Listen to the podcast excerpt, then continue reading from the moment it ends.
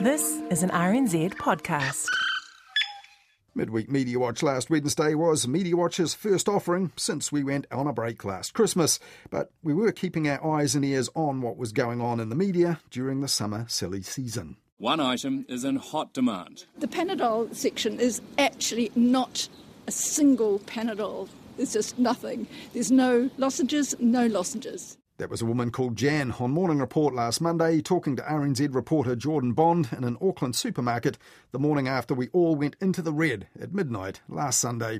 Now, along with everyone else's, journalists' hearts sank with that announcement at the prospect of the COVID crisis in the headlines every single day for the foreseeable future again. And reporting stuff like the panic purchasing of paracetamol at PAK'nSAVE again. This time it's because Omicron is here, ready or not and there's been quite a lot of comment and reporting in the media lately about how we're really not. Not for the upcoming big sick, with as much as a third of a million of us possibly out of circulation all at once at its peak. And as Newsroom's Jo Moir pointed out last Monday, not for coming face to face with COVID. For most of us, it's been an as seen on TV thing so far, from places so far away. This week there's also been handy how to guides and cut out and keep type stuff in the media about how to deal with Omicron as and when we catch it. And there's also complacency to confront too. As of last week, just over half of us eligible had bothered to get boosted. And then there are those actively undermining the effort. Last month, Newshub exposed a doctor in Kaiapoi doling out dodgy COVID exceptions. She's now pivoted to making chocolate. And this week, Stuff's Martin van Beynen exposed a Rangiora sign writer printing fake vaccine passes for Koha, claiming it wasn't illegal. Still, the silver lining in all of this is that the vast bulk of us are better protected now.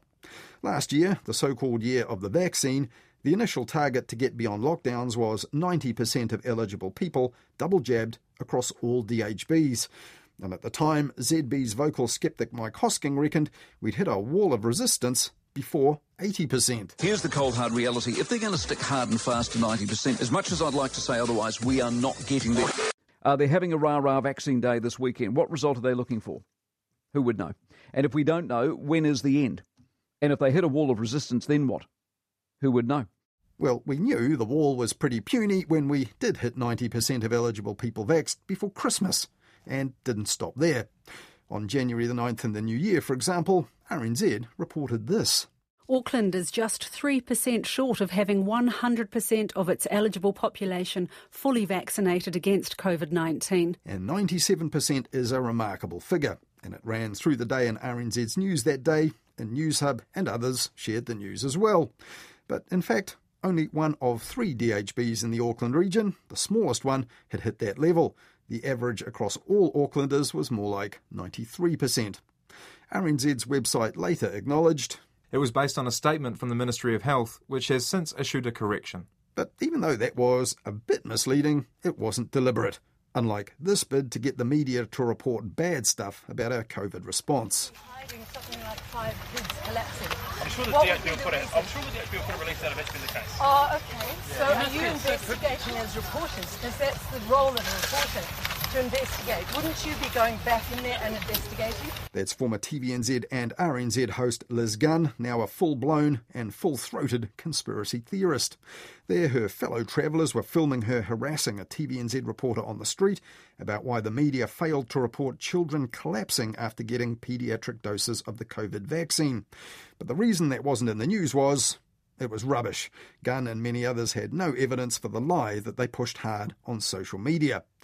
Now, her profile as a former news personality did, however, have the effect of highlighting that fake news, as well as the disturbing intimidation she deployed disseminating it. And that's something ZB's Marcus Lush warned his nighttime listeners about in the middle of this month.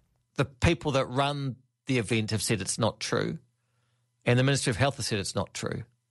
As we say, as we always say, just get your news from reputable news outlets.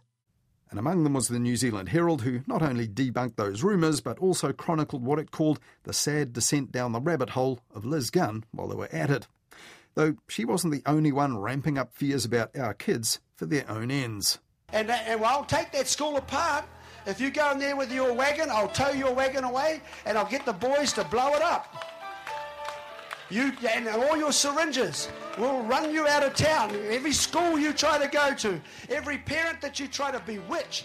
Brian Tamaki, once a self appointed bishop, now a self proclaimed apostle, also tagged as the EFT apostle by critics highlighting his ability to crowdfund from his own congregation.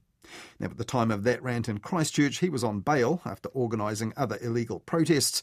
And when the police finally came to arrest him after that, the Herald's investigative reporter David Fisher was actually at Brian's place at the time.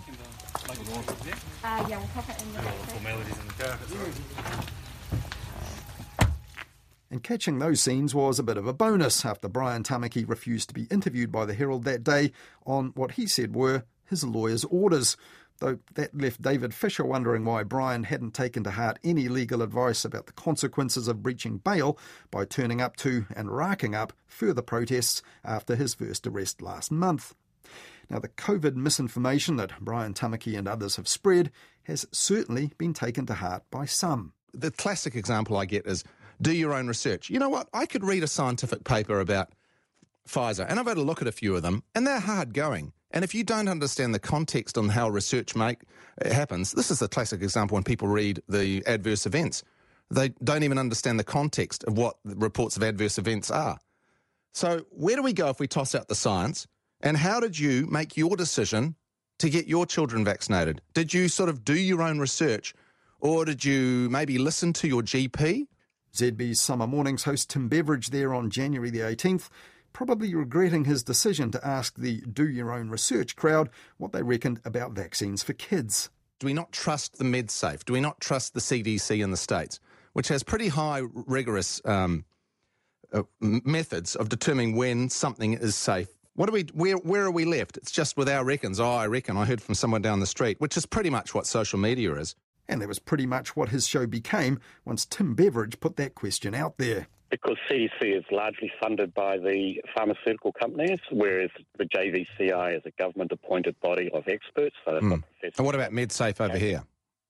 Well, I think MedSafe is out of its depth, to be quite honest. Now, their caller John said he had two science degrees as well as two COVID jabs, and he said that he knew what he was talking about when he said that the UK's Joint Committee on Vaccination and Immunisation didn't recommend blanket vaccination of under 15s there.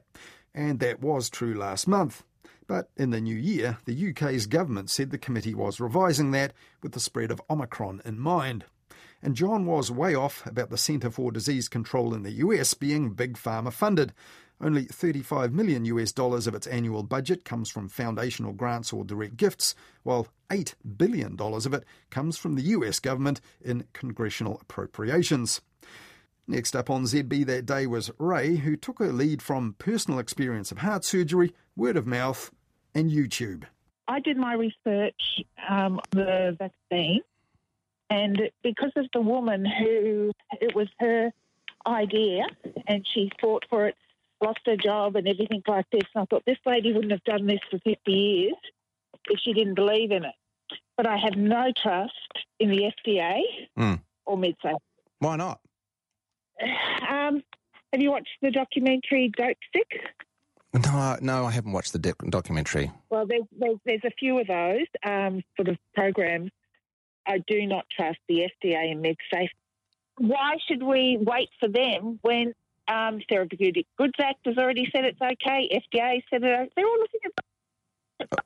Well, Ray, sorry, we're losing you there. Seems we actually lost Ray quite a while ago. Plenty more where she came from, though, on News Talk ZB, looking in similar places online. Hey, how's it going? Good, thanks. Um, just on the research touch of things, um, are people aware that this whole pandemic can be found on the World Economic Forum website? Great. Thanks, thanks, Gary. We'll look up the pandemic. Uh, Gary obviously lied to my producer there, um, but doesn't get very far. I mean, the pandemic, give me a break. God's sakes. News Talk ZB's Tim Beveridge there, pleading for a break barely half an hour after asking the audience for their reckons.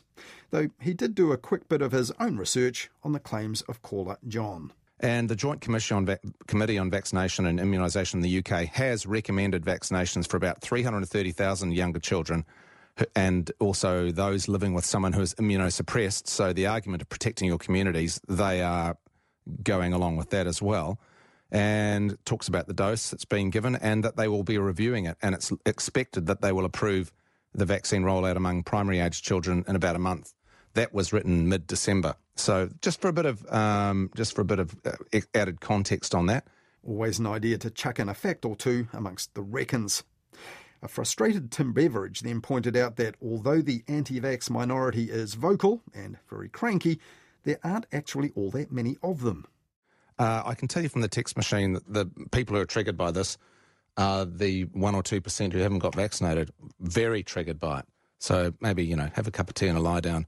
However, the anti vaxxers who fill the airtime on talk radio are not likely to take that advice either. And although they're a minority, there are plenty more in the pipeline with cherry picked information and half understood pseudoscience. And UV penetrates everywhere. It can go everywhere. It, can get into places that uh, you can't wipe. No, well, look, John, everyone should be back at work in the next week or two, so try getting in touch again. There was another caller called John telling host Francesca Rudkin last weekend that flooding MIQ with virus killing UV light was the obvious answer, something Donald Trump once suggested when he was the president. But when the BBC asked if this really could work, the boss of a specialist supplier to hospitals told them the one type of UV that could kill COVID is the deadly one that's filtered out by ozone in our atmosphere you would literally be frying people. UVC is really nasty stuff. If your eyes are exposed, you know that gritty feeling you get if you look at the sun? It's like that times 10 just after a few seconds. Now, while getting COVIDiots on the line was no problem on talk radio, the Prime Minister's partner got called a bit of an idiot too after a pharmacy in Tauranga called him to say that a DJ mate of his was in the house wanting a rapid antigen test. Well, I read a little bit about it yesterday and I thought, oh, God, what an idiot. um, and I thought to myself, wonder how big a story this will be. And then I, um, I got the, my physical copy of the New Zealand Herald, and there's a, uh, well, it's probably a, about a foot high image of Clark Gayford. That did indeed spark a summer mini scandal back in mid January when Clark Gayford apologised for causing confusion, though he didn't address the claims of COVID corruption coming from political critics and talkback callers and hosts. Um, I'd just like to say I, mm. I'm quite disgusted about this Clark Gayford thing. Obviously, that DJ has friends in influ- influential places. Is that how he got in three times? Um, and well, I think that power does corrupt, and obviously Gayford is easy, easily corrupted. That was a dick move. Um, and he's realised it was a dick move, and he's apologised for said dick move. And we've all made dick moves at some point in our lives. But whether it was a super scandal or a simple dick move, this was the point, according to ZB's Tim Beveridge. You know, how should the partners of prime ministers conduct themselves? Should they exclude themselves from Twitter? Should they exclude themselves from political conversations? I don't think so. Meanwhile, in the Herald, senior political reporter Thomas Coughlan harked back to the Roman regime, quoting the maxim Caesar's wife must be above suspicion. In secular New Zealand, where the COVID response is the closest thing we have to a state religion, it would be wise for political spouses to be as far away from the grit of the response as possible. And after that, News Talk ZB's Tim Dower cited another political COVID controversy earlier in the summer when chatting about the Prime Minister's partner to National's COVID response spokesperson Chris Bishop. On the scale of offending, how does it compare to a National MP going to an anti vax rally? well, people make up their own mind about things. Um, now, it was National's controversial list MP Harete Hipango herself who drew attention to her own attendance at that anti vax rally in Whanganui, not for the first time, in a Facebook post with a photo of her smiling in front of slogans from the anti vax protest group Voices for Freedom. But after her leader Christopher Luxon rang up, she deleted the post and said this instead. It has been pointed out to me that it could convey an anti vaccination message which was never my intention. Though when the Herald's David Fisher trawled through her social media comments, he found dark accusations of government cover ups in pursuit of sinister objectives and people who favoured freedom being unjustly labelled, she said, as anti vaxxers. Harete Hipango's support of liberty became a liability for her leader, who said there'll be no more messages inconsistent with the party's vaccination stance in the future. Now, in an editorial last week, the New Zealand Herald said it hoped for a similar pivot from Brian Tamaki, who, the paper said, had painted himself into a corner, or more precisely, a remand cell, though he got out of that last Wednesday and back home to a 24 hour curfew after successfully challenging his judge's no bail ruling. The Herald reckoned, though, that now might be a good time for Brian Tamaki to walk the talk of Destiny Church's Man Up program, which the apostle himself says puts men on the wrong path back on the straight and narrow. His followers might even follow suit if he did, the Herald hoped wishfully. And the fact that anti vaxxers are now on the outer, even though they make big news, was something ZB's Marcus Lush tried to point out the same night to a Brian Tamaki supporter called Joe. How's that worked out for Bishop Tamaki? Hey, look, he loves God. He's in jail. He's got jo- people. Djokovic can't, Djokovic can't play the game he loves. Tamaki's in jail. I mean, these are your heroes, Joe. Not working out so well for them, is it? The Omicron is not serious. You're not serious, Joe. Joe, can you promise me one thing? Yeah. Never ring again. Okay. Bye. Thanks. Appreciate it. If only dealing with all anti vax outliers in the media was so simple.